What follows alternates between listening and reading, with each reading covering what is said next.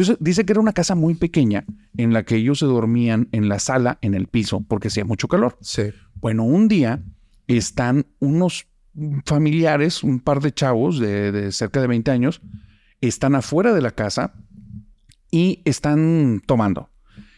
Ya esta chica, en ese tiempo creo que tenía como 14 o 15 años y tiene una hermana menor. Las dos están adentro, están dormidas. Y de repente, uno de los chavos eh, dice que se va a ir, no sé qué iba a conseguir, no sé si más cervezas o algo así. Sí. El otro se queda parado y ve cómo del maizal va saliendo la hermana menor. Pero sale, o sea, de una manera muy extraña, ¿no? Lo voltea a ver, casi no va haciendo ruido, está volteando hacia abajo, el cabello le cubre la cara. Película de terror. Y trae una bata, una bata que él sí ha visto que tiene esta chica. Entonces le habla, vamos a ponerle un nombre Jessica. Le dice, Jessica, voltea. ¿Qué estás haciendo tan despierta? Y en eso dice que empieza a voltear, dice, pero como de película de terror. Lento, casi sin verlo. Y después le clava la mirada y él le dice, no, no, ya, ya no te distraigo. Se asustó el chavo, ¿no? Sí. Van al lugar. Son cinco personas. Se meten Paco y ellos están bromeando, diciendo tonterías. Dice, desde que llegamos había cosas bien tétricas. Había una alberca que antes se utilizó tal vez para algo de rehabilitación, no sé, pero ahora estaba toda llena de cabezas de muñecas. Y dice, veces de muñeca. cabezas de muñeca. Dice, parecía como puesto para una película de terror. Bestia. Bueno, dice, desde ahí un chavo dijo, yo se me hace que yo ya no le sigo. Y todos lo alentaban de que síguele, síguele. Dice, entramos y era raro, las paredes, pues sí, un lugar obviamente en decadencia, que tiene muchísimo tiempo abandonado, pero empezamos a ver marcas en las paredes como si alguien intencionalmente con las manos manchadas comenzara a caminar manchando las paredes así, dejando líneas. Se veía como raro, tétrico. Subimos al siguiente piso, porque no sé si son cuatro o cinco pisos ahí. Ajá. Y si en el siguiente piso había imágenes en las paredes como de gente gritando. Eran copias de fotocopiador en blanco y negro mal tomadas, Ok. donde se veían caras de personas gritando y como distorsionado. Y entonces decían, eso está muy tétrico, o sea, ¿por, Sí, qué, güey. por qué hicieron esto?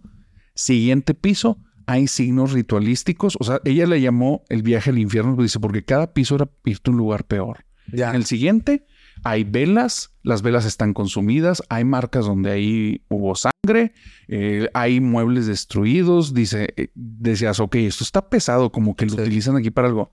Y en el siguiente piso donde llegamos, sale un tipo de un cuarto, nos apunta con una pistola, y si no escucharon que en el hospital el que entra no sale, quiero contar algo que llegó el momento de contarlo. Tengo un relato de una persona que lleva fuera de su casa, hermano, más de 25 años. ¿qué? Pero él, él era de esas personas, compañeros que, que tenía en secundaria, que les gustaba ir a lugares abandonados, no a grabar, güey, sino a explorar y tener una anécdota que contar. O sea, no llevo, digo, no existían los teléfonos como tal, este, pero iban y les gustaba la adrenalina. Esa persona fue a visitar, es un tipo hacienda. Ya la hacienda la habíamos escuchado porque se decía que personas malas iban y, pues ahí hacían de las suyas. A un lugar que la carretera está media hora caminando. O sea, no hay casas, no hay, no hay, no tienes a tu vecino, no, o sea, es una, una hacienda. Y él dice que es el peor error que ha cometido en toda su vida.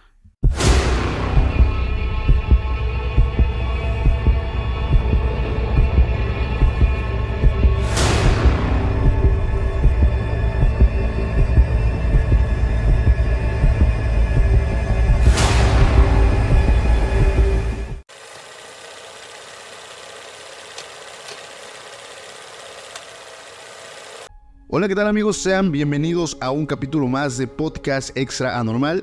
Mi nombre es Paco Arias y estoy bien contento de estar en un nuevo capítulo con todos ustedes. Hoy estoy contento porque estoy con un gran amigo, alguien que ya han visto mucho por el canal y que hasta hoy se nos hizo pues conocerlo y tener grabación en vivo con él.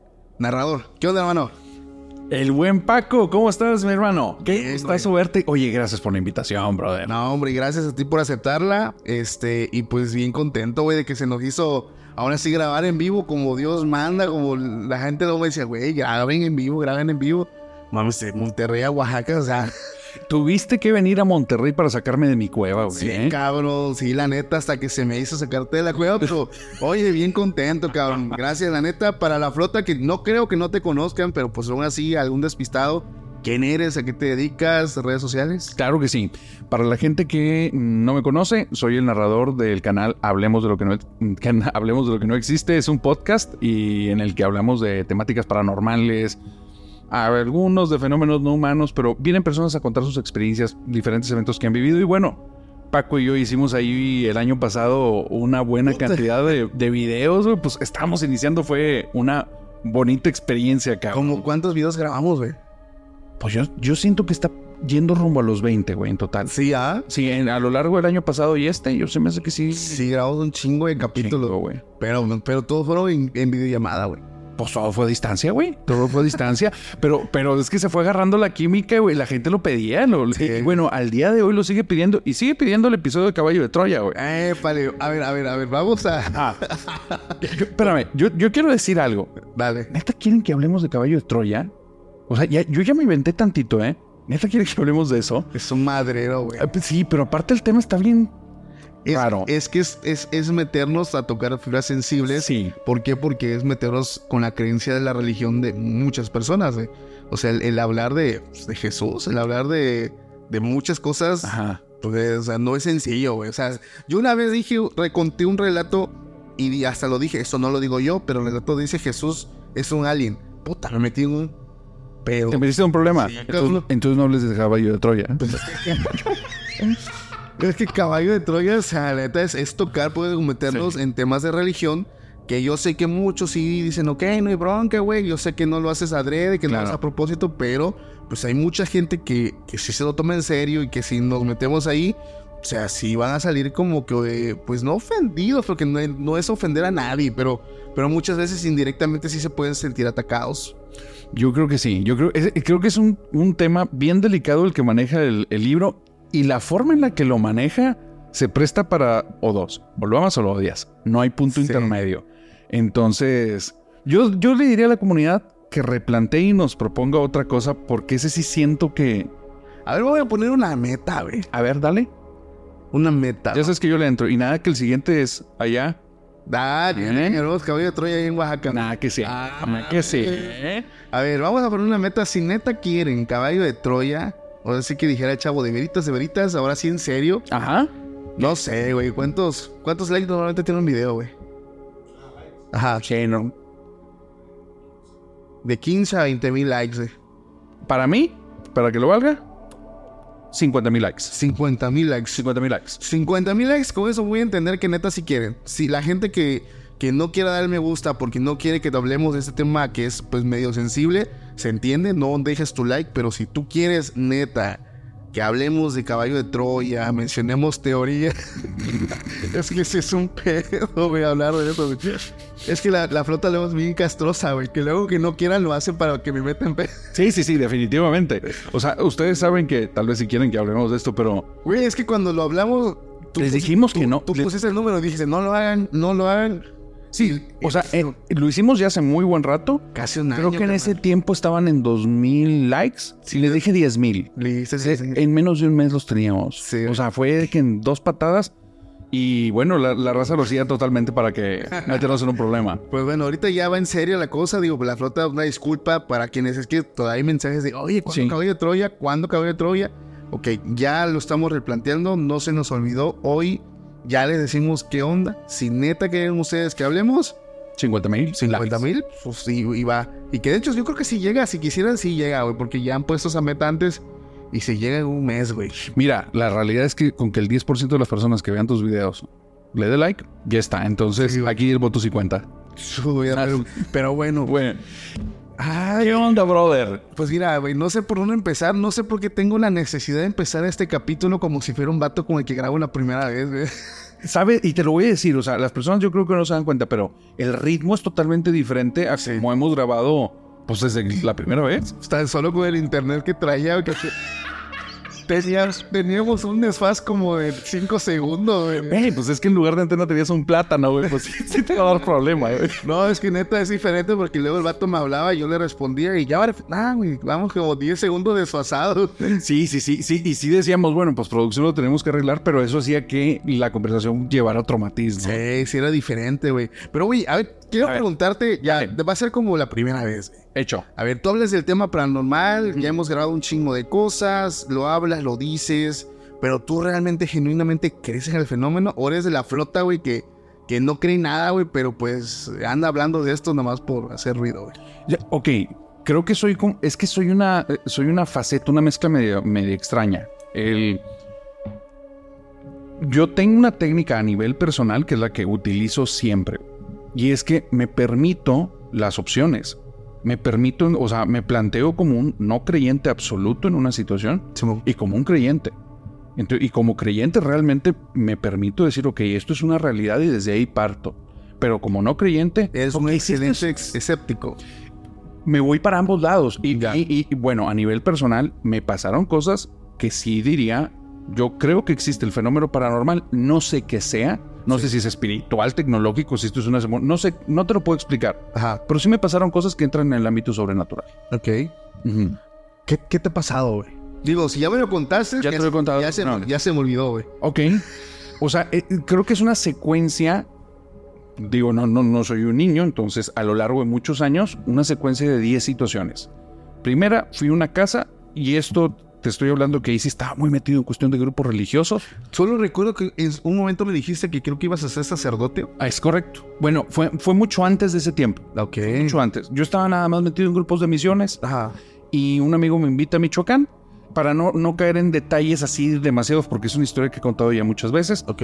es en esta casa hay un montón de personas, se van a hacer una fiesta en el patio, yo me quedo dentro de la casa, no hay nadie más Sí. y se escuchan pasos que pasan por mi cuarto, golpean un refrigerador, abren y cierran una puerta, entonces llega un momento que son tantas veces que, que se repite la misma secuencia que me asomo y al asomarme se ve el pasillo perfectamente, o sea, ves el pasillo completo, ¿no? Sí.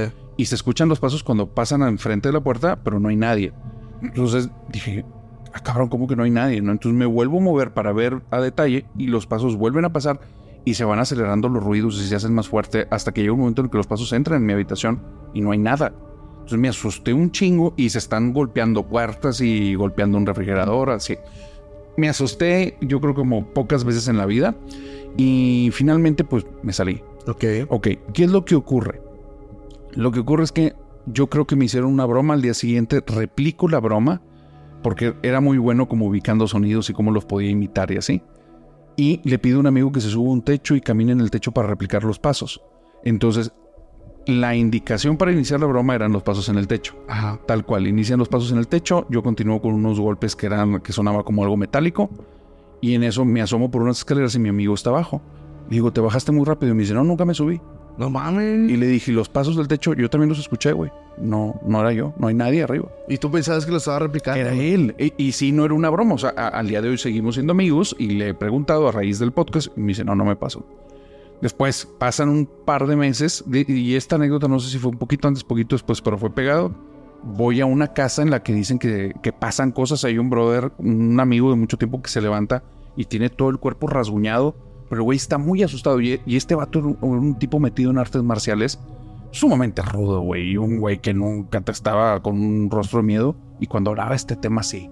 Entonces, Pero les- tú explorabas o algo así y empezabas a visitar. no, no, exi- eso, eso, te estoy hablando de inicios de los 2000, exploración urbana, ni siquiera existe el concepto, Ajá. ¿no? Había lugares en Monterrey a los que quería ir porque se decía que estaban embrujados, Pero a conocer nada más. a conocer nada más. Cuando este brother dice que está pasando eso, yo dije, tengo un lugar embrujado al cual ir Ajá. y pues es cercano, entro, ¿no? Y si pasó algo esa noche. Un reproductor de CDs se empieza de la nada, y no, esto no fue una broma entre nosotros, se empieza a reproducir en reversa. Nos asustamos un chingo. Yo fui el primero que dije, güey, no, no pueden hacer eso los reproductores de CD. Claro. Y no había control remoto, no nada. Sí. De, de repente se- una luz ya no se puede prender, una ventana no se puede abrir y se empieza a escuchar como un golpeteo continuo en el cuarto. Prendemos las luces y hay unos póster que estaban intactos dos segundos antes, ahora están rasgados por la mitad. No manches, güey. Sí. Sí, sí. Pero, ¿qué, qué había ahí? O sea, había una historia de que el lugar, este, no sé, desvivieron a alguien o algo. No, fíjate que fue algo bien raro, Paco. El, este brother, eh, eh, creyendo mucho en lo de artes marciales, como muy metido en este tema, Ajá. Lo que hace es que ve un video en el que una persona está apagando una vela con su movimiento de mano. Sí. Entonces él, él considera, no, no piensa que es una edición, no piensa que es broma, él cree que hay algún tipo de energía en el ser humano que la puede transmitir de esa manera y él va a poder apagar en algún momento una vela haciendo eso. Bueno, en ese contexto, él se pone a practicar con cuestiones de energías. No nos, nunca le especificó qué fue lo que hizo, Sí. pero a raíz de que hace un mes comienzan a pasar cosas en su casa. Yo me enteré mucho después de la historia que él, aparte de él amanecer con rasguños, su hermana aparecía con mordidas en diferentes partes del cuerpo. Su papá decía, es que ¿qué está pasando en la casa? Nos han movido la sábana, mueven la cama, eh, rasguñaron a tu mamá, la mamá tenía puras pesadillas. Entonces fue como que, pues no sé, atrajeron algo. Es que esa parte, le- precisamente la hablamos en un capítulo que grabamos hoy, güey. O sea, pues las entidades son energía, güey. O sea, son, son cosas, pero para que esta cosa toque tu cuerpo, güey. Ya estás. Para que tenga la, la fuerza para lastimarte, dejarte marcas. Hablamos de una cosa que tiene, pues, bastante poder, güey. Y hay que tener mucho cuidado porque esto lo hablamos también anteriormente, creo que fue con Alberto Alarco, güey, de que cuando hay una entidad así y estás en esa casa, lo que va a pasar eventualmente va a ser que esta cosa te, te termine poseyendo, güey. Porque busca de alguna forma sentirse otra vez con vida como en el cuerpo de una persona que esté viva, güey. Pero al Claro. principio, eh, esos de los golpes, de las marcas, es gacho y muchas personas también, y la gente no me va a dejar mentir, ahí en las transmisiones que hacemos de los miércoles de llamadas del más allá, nos han hablado personas que eh, han llorado en la, en la llamada diciéndome, Paco, es que ya no aguanto. Y luego nos mandan mensajes de WhatsApp con las fotos de sus espaldas, así bien, este, pues bien lastimadas, güey, o sea, con arañones. Y dices que yo me duermo bien, amanezco y al momento de que me meto a bañar siento ardor. Se me arde y, y ya me veo en el espejo y ahí están las marcas. O sea, para que una entidad, ¿qué, qué piensas, hermano, para que sucede para que una entidad haga esto, güey? Fíjate que la primera pregunta que yo haría es, ¿solo existe un tipo de entidades? Y yo creo por las descripciones que hay que no. Ok. Creo que hay entidades como muy inteligentes que son del tipo maquiavélicas, o sea, planean las cosas y la forma en la que actúan se ve que es con mucha inteligencia. Tienen conciencia. Supongo que sí, para que tengan inteligencia. Bueno, es que conciencia de sí mismos, no sé, pero conciencia de ti y que quieren hacer algo contigo, sí. Y hay otros que pareciera más como un, tipo de animal que está en modo berserker, ¿no? Aquí en este modo en el que pierden la conciencia y solo están actuando de una manera agresiva o a la defensiva o así. Por instinto, ¿no? Pues sí, por instinto, exactamente. Exactamente. Por- y, y justamente también mencionabas algo de tu primera anécdota. Porque hago énfasis en esto. Las personas eh, que hemos mostrado también evidencias de, de actividad paranormal, siempre la gente cuando ve una evidencia, siempre, así sea muy buena evidencia, te van a decir, ah, esa madre es fake. Eso, Claro. eso yo lo O sea, eso. Y precisamente hablando con personas que se dedican de forma profesional a esto, es que cuando les llega una evidencia, lo primero que tienen que hacer es replicarlo. Si tú lo puedes replicar, Muy probablemente no es una evidencia. es replicable, güey. Pero la bronca es cuando no puedes replicar, güey. Cuando no lo puedes hacer, hablamos de, de verdaderamente tener un- una evidencia bastante buena. Yo soy creyente de algo, güey. De que en internet sí existen evidencias muy buenas. Me las he llegado a topar, las he estudiado Ujú. y no he encontrado esa parte de la edición, la- las he visto cuadro por cuadro, pero mucha gente en los comentarios de esos videos ponen, ah, es mentira, es mentira, es mentira. Pues es muy fácil, es muy fácil decir, esto es falso, güey, pero yo le he dedicado algo de tiempo en estudiar algunas evidencias y hay unas que de verdad yo estoy seguro que son reales y que están ahí en internet, en regadas en, en- en diferentes redes sociales, pero pues mucha gente no las cree, güey. Sí. Mira, yo, yo voy en esa línea totalmente como lo planteas. A mí me han mandado evidencias. Van varias que me mandan que desde que la veo es, por favor, esto es una edición de fotografía. No, a veces que me pasa antes de que te, te interrumpa. Me dicen, ah, chécate esto, lo grabé en mi pueblo, lo grabé. O sea, siempre el yo lo grabé. Sí, le da un punto de credibilidad sí, más, ¿verdad? sí, sí, sí, yo- y yo de verdad espero un video que no he visto. Y me mandan, hay un video de la llorona que anda rondando en todo México. que dicen que fue de Oaxaca, que fue de Michoacán, que fue de este, que fue... Y varios me han... Mira, mira, yo lo grabé y lo hago, y es el mismo que anda por todos lados. Que es el audio de este de lamento, ¿no? Ajá, Fuerte. es, aquí es un video donde se ve un pueblo, o sea, de noche, hay como una lámpara y se ve una mujer caminando llorando, pero el, el sonido es, este, ya se desmintió, el sonido es, es agregado al video, o sea, no es el video real, o sea, es una putada, güey. Pero el, yo lo grabé, yo dije, güey, o sea, no manches. Sí, sí, sí. E- Es que ese es uno, ese es uno de los filtros que te topas en este campo. Y, no, y luego me dicen, oye, y, y ya, y ya vas a publicar mi video, ¿cuándo, ¿cuándo lo publicas? O sea, hablando de mi evidencia, yo, Por favor. pero ya no les comento nada, pero sí, E- Es que sí pasa un chorro, la gente no sabe, eh, pero nos llegan, a- lo digo igual, en Hablemos de lo que no existe, llegan un montón de, de evidencias que mandan y te digo ahí, el de la llorona. ajá. De repente en una semana se volvió muy popular en TikTok, entonces me empezaron a llegar video tras video tras video de la llorona, pero Sí. estaba muy padre porque pues pones filtros, entonces es, es tan simple como que primero pon atención en el audio Ajá. y de repente me di cuenta que 10 videos tenían exactamente el mismo audio, diferente video, pero mismo audio. Pues ya desde ahí hizo un montaje. Entonces, listo y se acabó. No sé qué más hay en el video, pero de entrada el audio es un montaje. Entonces, Sí. pues credibilidad no tiene. Y en muchos del video no tiene nada, absolutamente nada. Te pasan un lugar en el que se vio una luz, te pasan un perro que va caminando, pero ya con el audio suena bien tétrico. El perro caminando con el audio ya cambia, güey. Y me lo pasaban así. Es que ve, se alteró por la llorona. Ajá. Pues es un perro caminando, güey. El audio es un montaje, o sea. Pero eso pasa mucho, mucho. Es que es el efecto de la música de fondo. La flota sabe que, que un video normal pues, se disfruta, pero pues, le metes musiquita de fondo y ya le das sabor. a- El- el- el- ahí lo- le subiste varios niveles, ¿verdad? Y a veces, a veces pasa que, que se suben con música, otras sin música. Pero bueno, ahí la flota hay que, hay que votar porque luego este, dicen que, que les gusta más sin música. Pero bueno. Oye, canal, vamos ¿Qué a. va- digo, ya nos aventamos una plática muy chida, una intro casi de 17 minutos. Muy, muy buena, güey. Es el momento de platicar el tema que nos. Pues sí, preparamos, puedo decir. Este. Se pudiera decir, sí. Para la noche, que es este. ¿Cómo se llama? A ver, tú dilo, narrador. Pues es una combinación. Es que mira, yo tengo dudas que en el episodio que vamos a grabar para el canal, yo tengo muchas preguntas acerca de las exploraciones que has vivido, porque yo sé que Sí. tienes ya un rato con este proyecto, ¿no? Sí.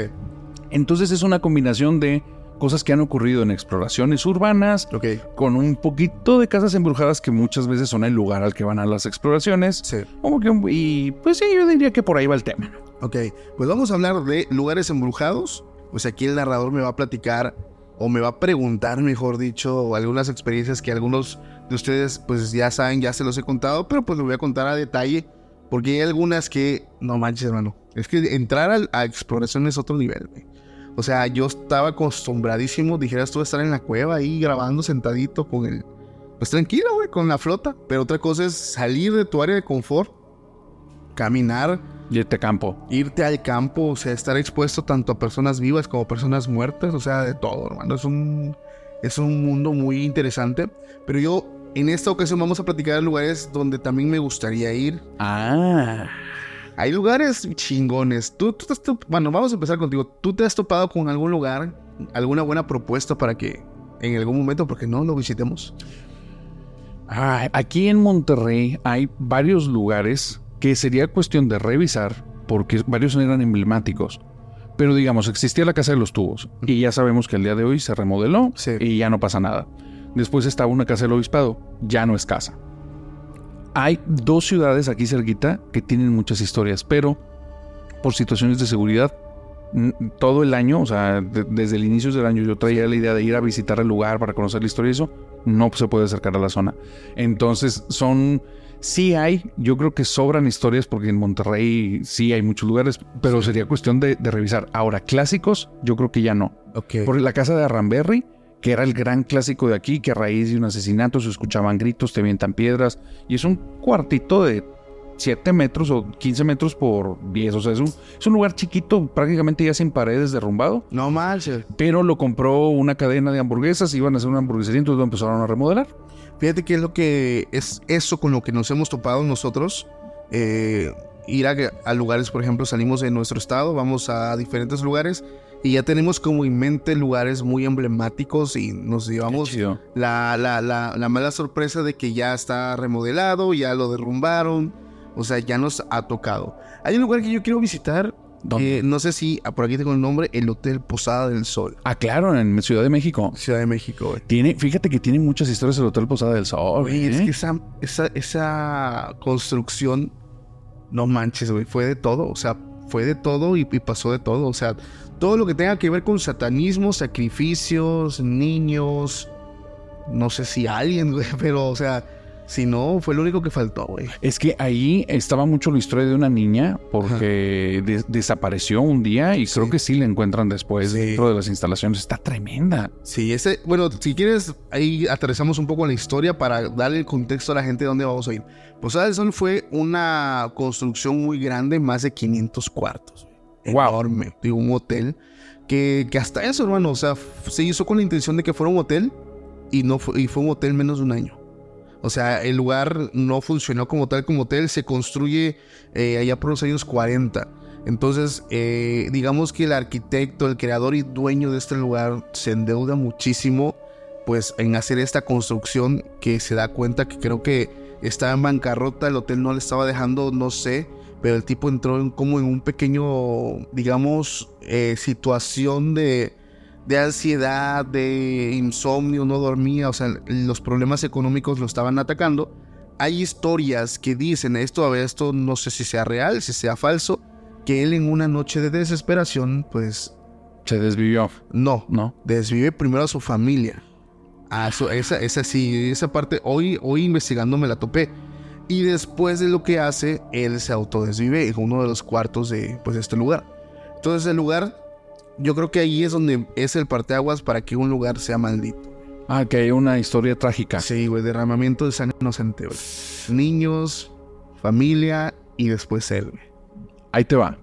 Yo, yo creo que si ocurre eso en un lugar, hay una alta probabilidad que después existan eventos, pero Sí. Conozco lugares donde no cumplen eso. No, Ahí te va. Justo hace unas semanas grabamos el episodio 141 y va una chica que se llama Maribel. Ajá. Y esto me cuenta que ocurría en la casa de su papá, que es una casa en medio de la nada, un- era un terreno tipo giratario. Y después con el tiempo ya se empezó a llenar, pero antes de eso no había nada ahí. Puro monte, dijeronlo. Puro monte tal cual. De hecho, o sea, el papá aprovecha que es puro monte y hace un sembradío de maíz, así, tal cual. Entonces dice que era una casa muy pequeña en la que ellos se dormían en la sala, en el piso, porque hacía mucho calor. Sí. Bueno, un día están unos familiares, un par de chavos de, de cerca de 20 años, están afuera de la casa y están tomando. Ya esta chica, en ese tiempo creo que tenía como 14 o 15 años y tiene una hermana menor. Las dos están adentro, están dormidas. Y de repente, uno de los chavos eh, dice que se va a ir, no sé a qué iba a conseguir, no sé si más cervezas o algo así. Sí. El otro se queda parado y ve cómo del maizal va saliendo la hermana menor. Pero sale, o sea, de una manera muy extraña, no lo voltea a ver, casi no va haciendo ruido, está volteando hacia abajo, el cabello le cubre la cara. Película de terror. Y trae una bata, una bata que él sí ha visto que tiene esta chica. Entonces le habla, vamos a ponerle el nombre Jessica. Le dice, Jessica, voltea. ¿Qué estás haciendo tan despierta? Y en eso dice que empieza a voltear, dice, pero como de película de terror. Lento, casi sin verlo. Y después le clava la mirada y él le dice, no, no, ya, ya no te distraigo. Se asustó el chavo, ¿no? La chava vuelve a voltear, se va caminando, se mete a la casa y este chavo se siente agitado y se siente bien incómodo. Entonces se mete a la casa, busca a la mamá de las chavas y le dice, oye, tu hija estaba en el maizal. Este, está, está muy raro. Y, y me volteó a ver muy extraña y pues, vamos a ver si está bien, porque me dejó bien intranquilo. Se van a la sala que es donde están dormidas estas chicas. Y entonces la chava no se despierta, la están moviendo y no se despierta. Sí. Le quitan la sábana para descubrir los pies y ver que como pues viene el maizal están sucios y los pies están perfectamente limpios. No hay ninguna huella en la casa, no hay nada ni ningún signo de que ella haya salido de ahí. Y la hermana cuenta que es fecha que la hermana tiene como que ciertos momentos de sonambulismo en el que pasan cosas a su alrededor. Pero no siempre, o sea, no necesitan que esté ella para Sí. que sigan ocurriendo en el lugar. Es como si ella hace algo y después el lugar queda con algo y empiezan a pasar cosas en el lugar. Pero está raro porque precisamente no, no hubo una situación que detonara. Está raro, güey. Está bien raro. He conocido lugares que no, no lo cumplen, pero yo también creo que si hay una historia trágica en el lugar, Sí. es una probabilidad enorme, Enorme, que haya sucesos. Pues es que es la primera vez que escucho un relato donde no sucede, güey. Y aquí yo, yo pensaría, aquí, ¿qué pasó antes de que esa familia estuviera ahí? Eh, porque eso, incluso, por ejemplo, ahí me, me he topado con historias donde los terrenos son, son malditos, pero no son de estos años. Hablo de que pasó algo, te hablo de hace más de 100 años, o sea, ya, ya quedan marcados por muchísimo tiempo. Y por ejemplo, retomando el tema del el Hotel Posada del Sol, ahí aparte de que sucede lo del tema del arquitecto y su familia, que lo de su familia lo vuelvo a repetir, no sé si sea real o es este falso. O es una de las versiones que por ahí andan. Pero lo que sí, sí se dice que sí ocurrió fue que él sí se desvive adentro, fue que ese lugar con el paso de los años se vuelve oficina y esa oficina tenía guarderías, que es ahí donde sucede lo que tú dijiste. O sea, una niña de la guardería se pierde, hablamos de que es un lugar grandísimo, más de 500 cuartos y la encuentran después en uno de esos... Es que está raro, güey, porque esos cuartos tenían como ciertos ductos o, no sé, subcuartos tipo bodega o tipo, o sea, como un tipo escondite, está raro, o sea, son como, como lugares como ocultos. Sí. Y encontraron el cuerpo de la niña en uno de esos. Ya. Entonces la bronca y lo que sucede ahí, y la neta yo cuando vi videos de exploradores que han ido, sí da miedo, cabrón porque los trabajadores empezaron a decir que de noche veían a una niña pues caminando en las instalaciones y le hicieron un altar con supuestamente con uno de sus vestidos. Está, está macabro eso, o sea, no sé si ya, viste el altar cómo se ve. Sí, sí, sí, está súper macabro. es un lugar al que no se te antoja acercarte para. No, y la gente que entra dice que siente la vibra pesada, que siente eh, el ambiente muy diferente, el escalofrío. Pero lo impresionante de, o sea, ojalá y de gente diga, no, pues ya es todo. No, cabrón. Ese lugar se vuelve más macabro todavía eh, cuando se... Mm, ¿Cuándo fue, hermano? Cuando hay estas broncas con, con los estudiantes. No sé si recuerdan. ¿En el 68 dices tú? En el 68 precisamente. Ajá. Después del... después de lo tratarlo. Después, exactamente. Que habían estas broncas con, em, digamos, los movimientos estudiantiles. Sí. Que se llevan y capturan un caso Yotzinapa, güey. Básicamente. Ok. pero es más o menos en ese tiempo, cuando ocurre. ¿O es el tal cual el caso de, de, la, de lo que ocurre en la Plaza de las Tres Culturas? Eh, es en el 68. En el 68. En el 68. Llevan a las personas. Creo que hay una persona que dicen que estuvo detrás de esto en, un tal negro durazo. Ah, ok, ya, ya. Así fue la situación de Estado antes de las Olimpiadas. Ajá. Sí, sí, claro. Donde se llevan a las personas, eh, a estudiantes, y no puedo decir lo que les hicieron por, por, por, temas de políticas, pero ya se imaginan qué hace un grupo cuando se captura un montón de jóvenes, se los llevan y ya no aparecen. Creo que ya saben a qué va todo esto. La bronca es que los vecinos, e, esa, esa parte está muy interesante, los vecinos del lugar escuchaban gritos día y noche de chavos. En la Posada del Sol. En la Posada del Sol, güey. Entonces, uh. imagínate todo el lugar cómo se va cargando energía, güey. O sea, lo de la niña, lo del arquitecto, lo de su familia, lo de los estudiantes, güey. Y dijera la gente, ya terminó ahí, ya. No, cabrón. Sí, ahí te va. Digo, y haciendo... La gente que nos conoce y nos ha visto juntos sabes que de repente el tema se empieza a ir a diferentes lados. Güey, cuando hablamos de brujas y Saiyajin. Saiyajin, güey. ¿De dónde te sacas? Paco, nada más contigo saldría así ese tema, güey. Fíjate que justamente del 68 y de esos lugares en los que han ocurrido cosas, que es parte de como de esta, no sé, del atractivo de la exploración urbana, hubo una persona que una vez que mencionamos en el canal lo del 68, él dice, yo trabajé en una bodega que fue donde estuvieron los soldados. No manches. Y digo, no podemos dar detalles porque para la gente que es de otro país es un suceso histórico que lo pueden buscar como Plaza de las Tres Culturas, 1968, tragedia en México y vas a toparte miles de historias. Pero ya, ya con eso puedes entender por dónde va. Pero este señor dice, era una bodega, era una bodega enorme. Y empieza a ver cosas que me asustan. Hay sonidos que no tienen sentido. Suenan cuerdas que, que están como retorciéndose, suena como si estuvieran rechinando con el metal y pues no hace sentido porque no hay cuerdas. Claro. O sea, entonces el lugar estaba vacío. De repente teníamos como cargas que iban y dejaban ahí, dice, estos andamios, madera, etcétera. Y empezaban a escuchar como gruñidos, quejidos, lamentos, gritos. Y yo me ponía como velador en ese tiempo y me metí, daba la vuelta y nada. Con el tiempo, yo me empecé a quedar afuera del lugar. Sí. Se sentía feo. Y entonces, en la platiquita que tuve con él, le dije, ¿y luego qué pasó? Dice, pues pregunté si alguien conocía qué había pasado. Y dijeron, ¿te acuerdas del 68? Aquí era donde trajeron los soldados a, a los muchachos. No manches. Entonces pareciera que son los sonidos que quedaron atrapados de ese suceso trágico. Y es que eso que dices, nos, ¿quién nos los dijo, Jaciel? De cuando los, los ruidos se quedan. Ah, este chavo, este. el que trabajó en el hospital. Que hay ruidos que rebotan, o sea, el sonido se, se queda rebotando hasta donde hay una salida y se va y escuchas el grito. Que, que fíjate, a nivel. Que es lo que te decía al principio, sucesos paranormales. Sí. No, tengo, no los puedo explicar, porque físicamente eso no pasa. Sí. O sea, le estuve preguntando yo a gente que está en ese tema y me dice, no funciona así el sonido. No o sea, el sonido no se guarda. Pero aquí en Monterrey, ah, bueno, ese sería un lugar que pudiéramos ir, pero no sé exactamente dónde está. ¿Dónde saber? Ahí te va. ¿Qué pasó ahí? Es en García. Ajá. Hay una escuela en la que en cierto horario, ciertos días, suena un piano. Desde hace 40 años.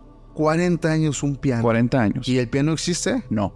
No. Era el dueño, antes era una hacienda ahí. Ajá. El dueño tenía un piano, tocaba la misma melodía y desde hace 40 años se repite. Ya es la casa donde se tocaba no existe, actualmente es una escuela, no hay pianos en la zona y siempre viene del mismo punto. No, manches, es- eso ya no tiene lógica, No güey. tiene sentido, no se guarda porque es un lugar abierto. No, eso ya no. O sea, hay cosas que todavía tú puedes tratar de buscar el lado lógico, decir, güey, pues es que si hay un piano, pues se cae algo, se presiona. O sea, pero desde que me dices no hay un piano, es un lugar abierto.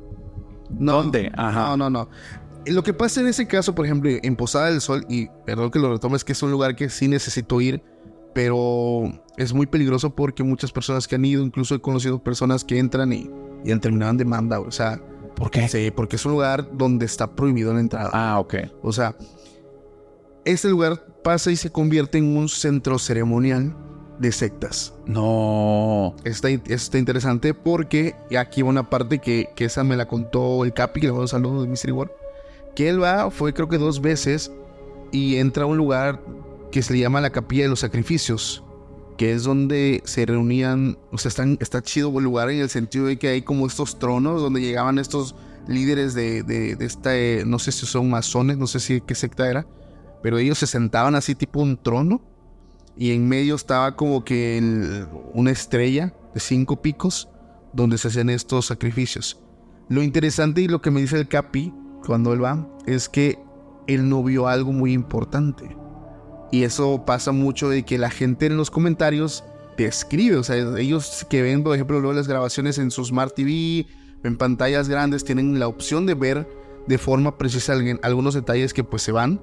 Dice, no sé si se dieron cuenta que en la parte donde está el centro donde se hacen los sacrificios, hay como un ducto para que corra líquido. Entonces, eh, este, el vato dice, yo fui siguiendo ese, ya saben qué tipo de líquido es, Ajá. eh, qué líquido tenemos los humanos. Un líquido vital de fresa. Sí, color rojito. y aparte, ese líquido eh, o ese ducto se va por como un tipo de alcantarilla, tiene un caminito y sigue dibujando una estrella. Entonces, esa está macabro porque si le mezclaban algún, algún líquido flamable, se prendía de forma, pues digamos, em, pues en forma de estrella. O sea, se formaba una estrella de Sí. cinco picos, una, la estrella conocida, pues, como la estrella satánica, ¿no? Pues sí, depende, depende en qué o, o cómo está organizado y qué símbolos tiene. Satánica y otros que lo ponen como un símbolo esotérico Ajá. y así, pero normalmente en un ritual que tiene este tipo de cosas, pues pareciera que va para allá Sí. totalmente, ¿verdad? Pero esa parte está interesante, porque imagínate, digo, el lugar, imagínate la carga que tiene ese lugar. O sea, la gente, pues, que pierde la vida, la gente que pasa mejor vida, desde niños, adultos, la intención que le dan, luego se vuelve centro de, de rituales. O sea, es un lugar que verdaderamente tengo muchas ganas de entrar. Y si se logra, ya sabe que la gente, digo, aquí va el gol. Está el canal de exploraciones, que es donde estamos subiendo todas las exploraciones. Eh, ¿Por qué? Porque, a ver, mucha gente me dijo, Paco, ¿por qué no lo subes en tu canal principal? No puedo mezclar dos cosas, podcast y exploración. Y principalmente en exploración porque a veces se ven cosas un poco más grotescas. Una cosa es que yo te narre lo que pasó y otra cosa es que te diga, cabrón, ahí es donde Ahí ocurrió. Ahí ocurrió. O sea, eso, eso tiene más alta probabilidad de que el canal sufra algún tipo de infracción. Entonces, cualquier cosita en el canal de exploración, ahí van a ver todas las evidencias. Pero, no sé, ¿tú has entrevistado a algún explorador? Fíjate, me pasó algo que, que tiene que ver, o sea, no es una persona que se dedica a exploraciones. Esta es una chica, no les puedo dar más datos porque está en el programa, fue y contó, pero esta historia, cuando terminamos de grabar, me dijo, en confianza te voy a contar esto, pero no digas ni quién soy y que nunca aparezca mi cara. Va. Entonces, la- y la historia le voy a hacer unas ligeras modificaciones porque ahorita van a entender por qué. Sí. Esta chava, esto ocurrió hace 20 años. Ella y, tiene como muchas ganas de conocer estos lugares embrujados y de leyendas. No quiere dedicarse a eso, ni siquiera existe tal cual la exploración urbana, Sí. pero eh, si, si corren leyendas por ahí, entonces ella quiere ser parte alguna vez de yo estuve en ese lugar, ¿no? Resulta que tiene un viaje de la universidad a... eh, ¿Dónde fue? en Tamaulipas, en una zona, no voy a decir dónde, en la que hay un hospital que durante un tiempo fue un hospital muy fregón y después se abandonó y el día de hoy solo están como las ruinas. Es un hospital enorme, enorme. En ese lugar, cuando ella llega, comienza a preguntar por lugares embrujados y le dicen, el hospital se aparece una enfermera. Ajá. Y entonces ella dice, pues vamos. Y le dicen, no. En ese hospital el que entra no sale. Y ella, ¿cómo? O sea, así es la leyenda. Pero era un hospital que estaba funcionando. Tenía como 20 años abandonado. Ah, ok. Ya es la pura estructura. Abandonado, ok. Ajá, tiene 20 años abandonados, es la pura estructura. Y ella pregunta, le dicen que está embrujado. Y cuando le dicen de ese lugar, le dan esa frasecita. El que entra al hospital no sale. Manches. Vuelve a preguntar con otra persona. Y le saca la vuelta, pero termina con la misma frase. No, ten cuidado porque el que entra al hospital no sale. Y dice, ¿por qué dicen la misma frase? Y le pregunta a otra persona, misma frase. Finalmente convence a compañeros de ella, se van con un taxista, le ofrecen una lana y le dicen, mira, te la dejamos fácil, porque ya escuchamos la frase muchas veces. Déjanos a medio, a- no, no a medio kilómetro, como a 200 metros, y quédate ahí. Y ya nada más espéranos. Si no salimos en una hora, pues vete, es que no salimos. Y él dice, órale, va, me parece el trato, porque le ofreció una muy buena lana. Sí. Van al lugar, son cinco personas. Se meten Paco y ellos están bromeando, diciendo tonterías. Dice, desde que llegamos había cosas bien tétricas. Había una alberca que antes se utilizó tal vez para algo de rehabilitación, no sé, pero ahora estaba toda llena de cabezas de muñecas. Y veces de muñeca. cabezas de muñeca. Dice, parecía como puesto para una película de terror. Bestia. Bueno, dice, desde ahí un chavo dijo, yo se me hace que yo ya no le sigo. Y todos lo alentaban de que síguele, síguele. Dice, entramos y era raro, las paredes, pues sí, un lugar obviamente en decadencia, que tiene muchísimo tiempo abandonado. Pero empezamos a ver marcas en las paredes como si alguien intencionalmente con las manos manchadas comenzara a caminar manchando las paredes así, dejando líneas. Entonces se veía como ta- raro, tétrico. Subimos al siguiente piso, porque no sé si son cuatro o cinco pisos ahí. Ajá. Y si en el siguiente piso había imágenes en las paredes como de gente gritando. Eran copias de fotocopiador en blanco y negro mal tomadas, donde se veían caras de personas gritando y como distorsionado. Y entonces decían, eso está muy tétrico, o sea, ¿por, Sí, qué, por qué hicieron esto? Siguiente piso, hay signos ritualísticos, o sea, ella le llamó el viaje al infierno, dice, porque cada piso era irte a un lugar peor. Ya. En el siguiente hay velas, las velas están consumidas, hay marcas donde ahí hubo sangre, eh, hay muebles destruidos, dice, eh, decías, ok, esto está pesado, como que lo Sí. utilizan aquí para algo. Y en el siguiente piso donde llegamos, sale un tipo de un cuarto, nos apunta con una pistola, y dice, ¿no escucharon que en el hospital el que entra no sale? Uh. Y entonces otro tipo por atrás llega con ellos y dice, los vengo siguiendo desde que entraron. No. Ahí te va. Y esta es la historia que el- voy a intentarlo hacer lo más censurable posible.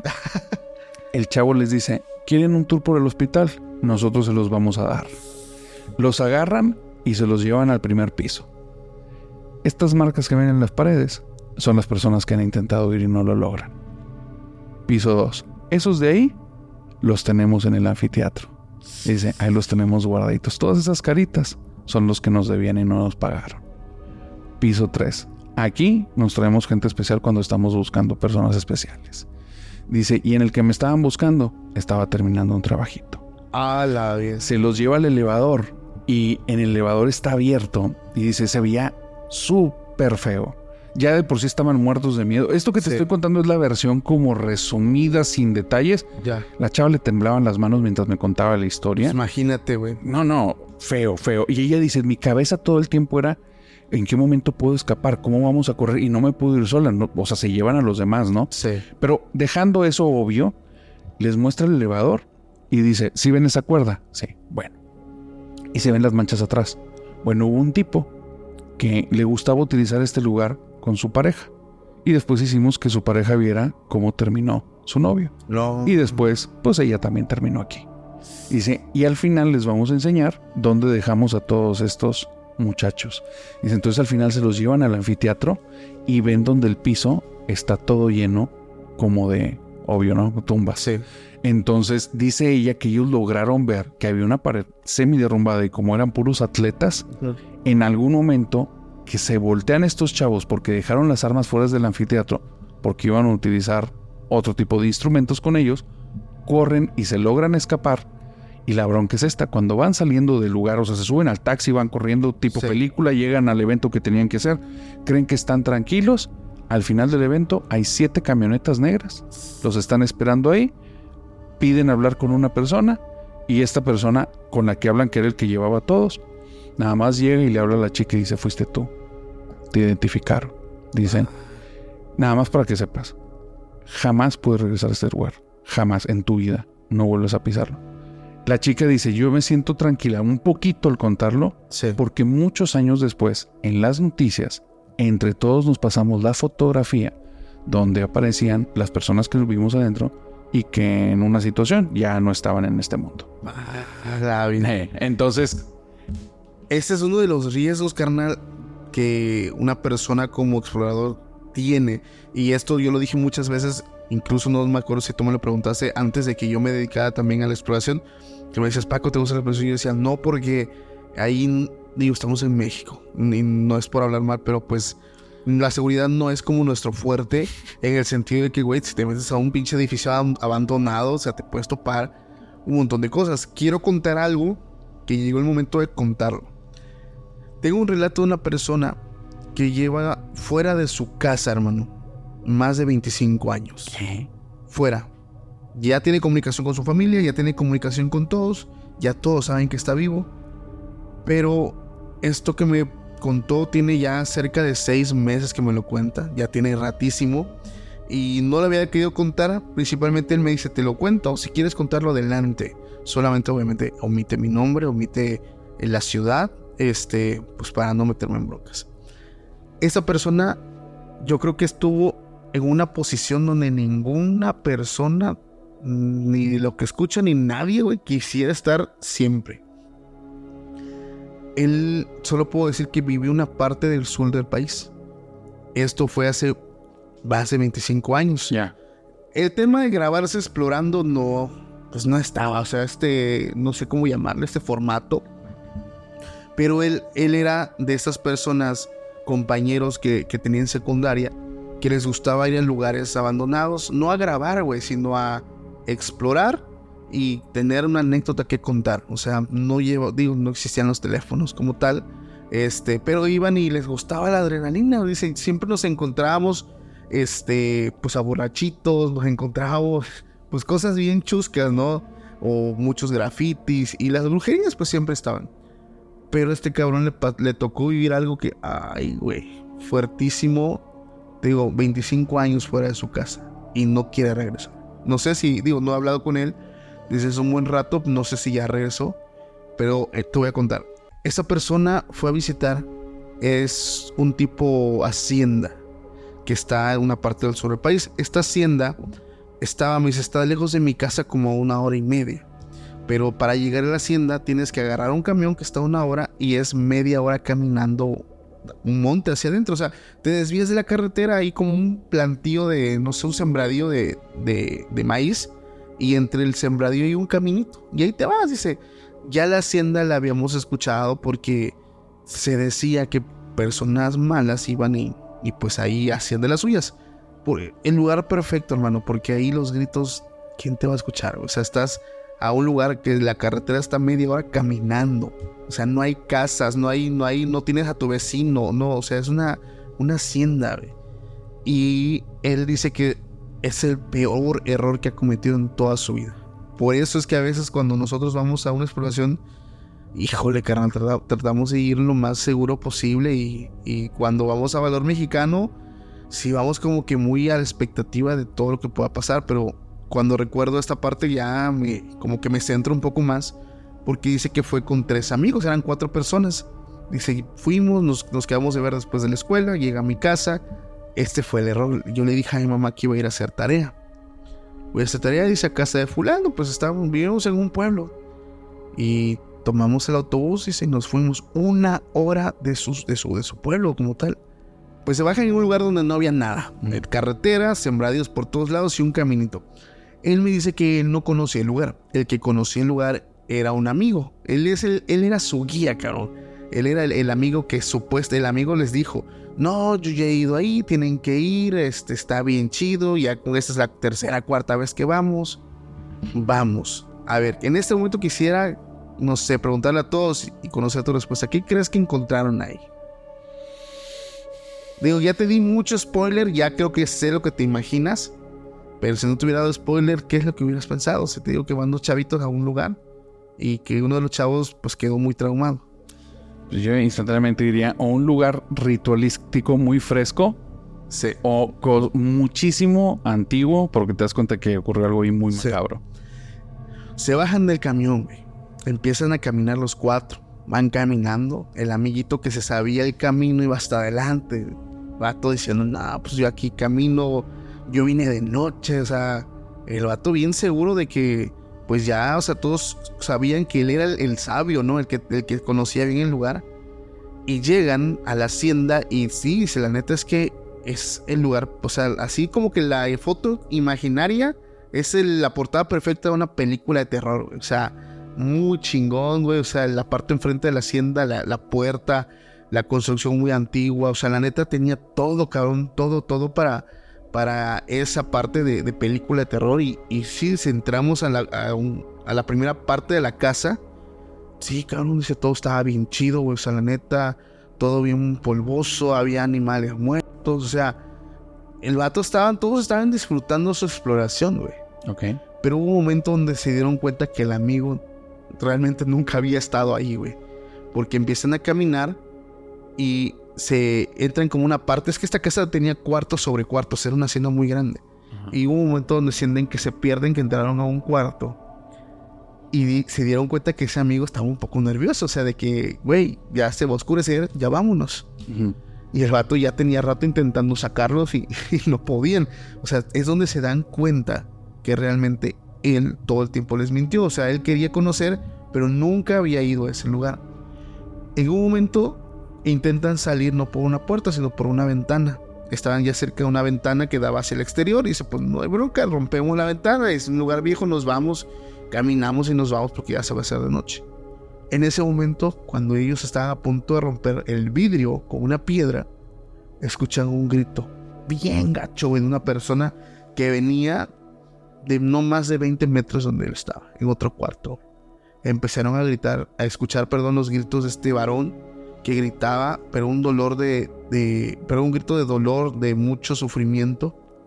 Y precisamente después de que escuchan el grito, uno de ellos rompe la ventana, produciendo un ruido. En ese momento escuchan que hombres gritan, ¿quién está ahí? Y en ese momento ellos intentan salir por la ventana. El que sale primero es esta persona que me cuenta. Y llegan dos hombres. ¿Y sabes qué hicieron? Capturaron a sus amigos. No. Logró nada más salir él, porque él era uno de, de los chavos más altos. La ventana estaba un poco alta, ya estaba rota. Pero fue muy rápido el momento donde llegan esas personas. Él me dice es que parecía que, o sea, que esto era como un tipo ilusión. O sea, el sonido nunca pensamos qué estaba pasando. Él ahorita ya me, ya me, ya me estaban, estaban desviviendo a alguien en un lugar donde ocupaban para ir a eliminar gente. Él logra salir de la casa, pero lo más aterrador, y dice, es, es mi castigo o, mi tortura de todas las noches. Te voy a poner un nombre, vamos a ponerle a Rubén, él se llama Rubén. Él sale de la casa y empieza a correr, pero sus amigos ya no salen. Y sus últimos recuerdos de sus amigos es Rubén, Rubén, ayúdanos Rubén. Dice, yo en ese momento no supe qué hacer. O sea, yo, yo hoy, fíjate lo que me he yo me hubiera quedado a morir con ellos. Pero mi miedo me llevó a, a un nivel de cobardía y yo solamente corrí. Corrí, corrí, corrí, pasé por las milpas, me espiné, me caí dos veces en el lodo, o sea, pero yo no dejaba de correr y escuchaba los gritos todavía de mis amigos, Rubén, Rubén, Rubén. Tres amigos se quedaron ahí. En ese momento, él ya no llegó a su casa. Ya no llegó, buscó la forma de ir con familiares y mudarse del lugar. Estuvo desaparecido cerca de seis meses, hasta que logró contactar a su familia y les contó todo. Pero él, más allá de buscarlos para que le dijeran, él cómo está, es encontraron a mis amigos. Nunca los volvieron a ver. Ya no los volvió a ver. Nadie los volvió a ver. Y me dice, Paco, ya pasaron 25 años que pasó eso. Y tengo mucho miedo de regresar a mi pueblo. Yo sé que las personas que hicieron eso ya están muertas. Pero es como un trauma que se genera en su cerebro, en su mente, de regresar a su pueblo, es revivir, porque dice, es que yo soñé con sus voces muchas veces. Incluso tenía sueños donde ellos me visitaban, me decían, ¿por qué nos abandonaste? ¿Por qué te fuiste? O sea, tú debiste quedarte con nosotros, éramos amigos, éramos un apoyo, una fortaleza todos. O sea, si nos pasaba uno, nos pasaba a todos y tú te fuiste. Y lo peor es que él dice es que yo me fui, pero fue como mi respuesta predeterminada de mi cuerpo. O sea, mi cuerpo solamente sabía que tenía que correr. A pesar de que mis amigos, yo los tenía que ayudar. Es que él tenía que salir y jalar a uno por uno para que salieran. O sea, la ventana estaba alta. Sí. Y él, por ser el más alto, dice, pues yo salí bien. La bronca es que cuando escuché que ya estaban muy cerca estos hombres, Huyó. yo huí y ya no saqué a nadie. Dije, no, man, o sea, es que Está horrible esa historia, qué fuerte. Y es que precisamente es uno de los riesgos, güey, que, que uno se puede topar en la exploración urbana. O sea, eh, son lugares, digo, ya hemos ido, ya, ya verdaderamente, y la gente no, no puede dejar mentir, ahí está la grabación de la última, de la última exploración. Ya vimos un, un lugar en Querétaro donde había un pentagrama, ya, o sea, es un lugar de ritual, o sea, un lugar donde encontramos hasta prendas, en- encontramos huesos, güey. O sea, ya ha ido gente a desvivir gente ahí, güey. Entonces, la suerte de esto es llegar cuando no hay nadie. La bronca es que cuando llegas y, pasa el caso de Rubén, o sea, llegar, entrar a un cuarto y ver que están unos güeyes con armas largas, güey, ahí. ¿Qué haces, cabrón? O sea, realmente es un riesgo muy fuerte el irte a meter a lugares así, güey. Y, y pasar lo que pasó Rubén, digo, él, afortunado, desafortunadamente, no sé qué haya sido más duro para él si vivir o haber ahí, pero, pero vivir con un trauma, cabrón, de, de escuchar a tus amigos gritar tu nombre porque no los pudiste ayudar por salvar tu pellejo. Es una cosa tremenda. No, pues tal cual es un trauma que no es Sí. dificilísimo que lo vayas a dejar. Hay algo que le llaman la, la culpa del sobreviviente y parece que va mucho por ahí, ¿eh? Eso, le acaba de dar, yo, yo nunca lo había escuchado, pero ya sé por dónde va la culpa del sobreviviente, del hecho de, yo le dije, te sientes, es que yo, había momentos donde él lloraba y, y mi ser me decía, es que yo debía haber muerto con ellos. O sea, yo me tuve que haber quedado con ellos a sufrir porque éramos un grupo, un- ahí éramos amigos y porque no se caí. O sea, yo no saqué a nadie. Él se fue, güey. Qué fuerte. cabrón, güey. Está muy fuerte esa historia.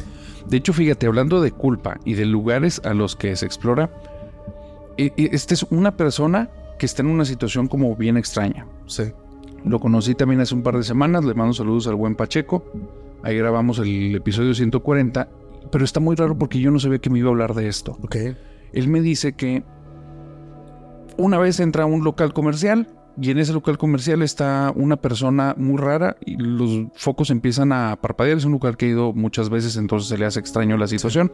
Y la persona rara le dice, salte de aquí, necesito hablar contigo. Total que esta persona se presenta como una persona santera, lo mete en el tema de la santería y dice, desde ahí me pasó algo raro, desarrollé una sensibilidad muy extraña. Pacheco no vende nada, no trabaja en nada de eso, pero le afectó en el trabajo. güey. Ok. Él se dedica a cuestiones inmobiliarias, él vende y compra casas, está en ese negocio. Bueno, Soy Pacheco y llevo nueve depas vendidas. no, güey, perdón, güey. que quede claro quién hizo lo de los Saiyajin, ¿eh? Perdón, güey. Pero no, tenía que salir. Tenía que salir, güey. Saludos a Sámano. Fíjate que está bien raro, o sea, con, con estos depas que él mueve las casas, toda esa Ajá. situación, dice, me empezó a pasar que en casas en las que iba, oye, aquí hay algo, aquí hay algo. Y dice, entonces al principio yo decía, pues no te hagas ideas, eres tú y la madre. Hasta que en una me pasó algo bien fuerte. Llego a la casa, tomo fotografías y yo siento que hay algo en la casa. Siento que en el segundo piso hay una presencia. Sí. Eso no me va a impedir a mi trabajo. Yo soy una persona profesional, así es que me muevo, voy al segundo piso, tomo las fotografías que debo de tomar y siento donde algo pasa detrás de mí, donde algo me está viendo y lo noto ya. O sea, y es algo real, solo no lo veo, pero está ahí. Bueno, no me hago más ideas, termino mi trabajo, dejo la casa, me voy. Con el tiempo yo ya había aprendido que con este tipo de casas es bien simple. Hay personas con las que estas entidades reaccionan y hay personas con las que estas entidades no reaccionan. Entonces, con los que reaccionan nunca compran la casa, con los que no reaccionan se quedan y parece que pueden convivir muy bien. Dice, hay una persona que llega. A los dos, tres días que hago las fotografías, hacemos la publicación del lugar y todo. Y antes de entrar al lugar, se me queda viendo y me dice, Señor, usted vino con su hijo. Y entonces se le queda viendo Pacheco y le dice, no, no tengo nada que hacer en este lugar. Y le dice, ¿por qué? Dice, no, no, no, no queremos entrar ni yo ni mi esposa, estamos bien. Y dice, pero pues explíqueme, no, no entiendo, pues habíamos quedado en venir y ya me di el tiempo, ¿qué sucede? En el segundo piso hay un niño que se está asomando. Usted vino con su hijo y en esta casa hay cosas, tenga cuidado. Dice, bueno, a partir de ese señor, veían niños, escuchaban pasos de niños, escuchaban cosas así, hasta que hubo una pareja que cuando llegó y revisó, nunca pasó nada, ya llevan dos años ahí y perfectamente bien. Pero dice, desde que me pasó esto de la santería, desarrollé eso y ya me ha pasado en muchos lugares que hay cosas en las casas. Entonces, digamos que es un explorador sin serlo. Oye, es que esta parte de cuando te metes a un grupo religioso, independientemente de, cuál, pero si es santería, que es yoruba, palo. En el caso de él, entiendo que era lo que él aprendió un poco fue santería. Santería, ok. Sí. Eh, yoruba. Yoruba. Básicamente te inicias. La finalidad de Yoruba es que tú te vuelvas santero. O sea, básicamente que... Lo, de los tatas que les llaman y todo eso. Eh, no, eso es el palo. Bueno. Sí, básicamente... Babalao, perdóname, babalao. precisamente. Que te, que te vuelvas santero. Entonces, básicamente, para, para, en ese proceso, vas trabajando también tu área espiritual, vas trabajando con... Ahí es con tus santos, con tus santos, no es Santa Muerte, no, la Yoruba no es Santa Muerte, no es San Judas Tadeo, son sus santos de ellos eh, para poder hacer encomiendas, protecciones, eh, maldiciones, ataques, o sea, lo que sea, lo que tenga que ver con todo el tema espiritual, pero eventualmente vas desarrollando tu tercer ojo, vas, vas siendo más sensible a todas estas cuestiones. Nosotros hablamos con un maestro vudú, cabrón, y está, manches, güey, son otro nivel estos güeyes, güey. ¿Sabes qué me dijo uno? ¿Qué te dijo? Fíjate, y eso digo sin el afán de desprestigiar a ningún brujo, porque hemos, nosotros grabado con muchos brujos. Yo le dije, ¿cuál es la brujería, cabrón? Es cabrona, te han llegado clientes con brujería de magia negra. Ah, esa. Se las quitó facilito. Es más, dice, los brujos vienen, los brujos de magia negra, santa muerte y, satánicos. Me dicen, ten, güey, te traje una comida. Yo sé que esa madre viene infectada, güey. Agarro la comida así, el plato, y me lo empiezo a comer, y los miro a los ojos cuando me lo estoy comiendo, demostrándole mi poder, güey. Y sí, a las horas se me inflama la panza como un sapo. Dice, pero yo con mis muertos trabajo y eso me lo saco de volada. Yo les demuestro que su poder contra el mío no. Y dije, entonces, ¿quiénes son los cabrones? O sea, ¿quiénes son los...? Dice, lo más fuerte que me toca es cuando me enfrento a otro maestro vudú. O sea, que trabaje el vudú o el palo realmente del origen de África. O sea, ahí es donde sí, nos, nos topamos dos fuerzas muy fuertes. Pero nada, esos brujos me como yo la brujería y se las vomito en su cara. O sea, ya... Así. Y así, cabrón, o sea, así, digamos, y ahí está Jacil que también lo escuchó.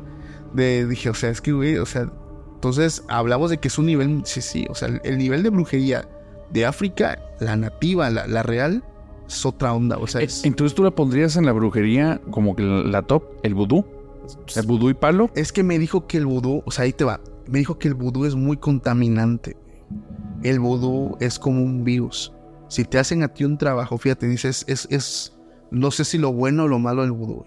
Si a ti te hacen un trabajo de brujería vudú, y por ejemplo tú traes esas prendas, vas con un brujo para que te lo quite y le va a costar mucho trabajo.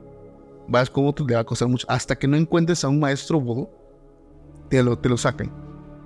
Pero tú no sabes que el vudú contamina. Tú vas, te vuelves a poner tu misma ropa, vuelves a caer. Tu familia toca tu ropa, agarra maldición. Es un virus. Y, eso me lo dijo él. el vudú es un virus, es una cosa letal. O sea, el, verdadero, ¿no? O sea, no, no, no las, las personas que dicen, ah, pues yo trabajo. No, o sea, los verdaderos maestros vudú africanos son maldiciones, cabrón, que quien toque, quien te toque, y así te lo quiten y vuelvas otra vez, es un, es un virus. Te vuelves otra vez a infestar y infestas a toda tu casa. O sea, es una maldición para toda tu casa. Eso es, ¿Qué fue? Sí, güey. Eso me lo dijo él, güey. Está cabroncísimo, pero pues. Pero pues ahí la gente sabe qué hace. O sea, la neta, yo no me meto en esas broncas. Yo no me entrevisto, güey. es parte de dar a conocer este mundo que son cosas que existen en él, ¿no? Sí, exactamente. Son cosas que existen. La gente ya sabe que existen. Pero bueno, carnal, me la pasé chingón, güey. Pinche plática que nos aventamos ya de una hora, güey.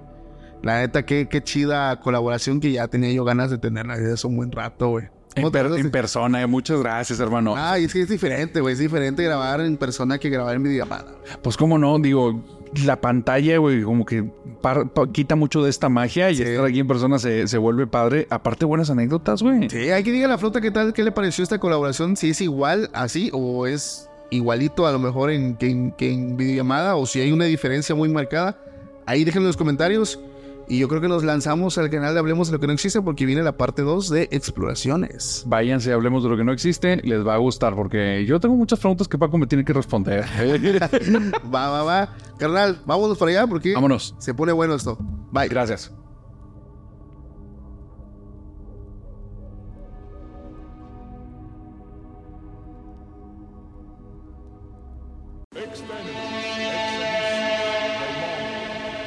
Hola, mi nombre es Jonathan y durante los últimos seis meses he estado rastreando las historias más aterradoras en Internet. Desde padres poseídos por demonios hasta mecánicos asesinos. Estas son historias de todo México y estoy listo para compartirlas contigo. Escucha archivos perdidos en Apple, Spotify o donde sea que escuches tus podcasts.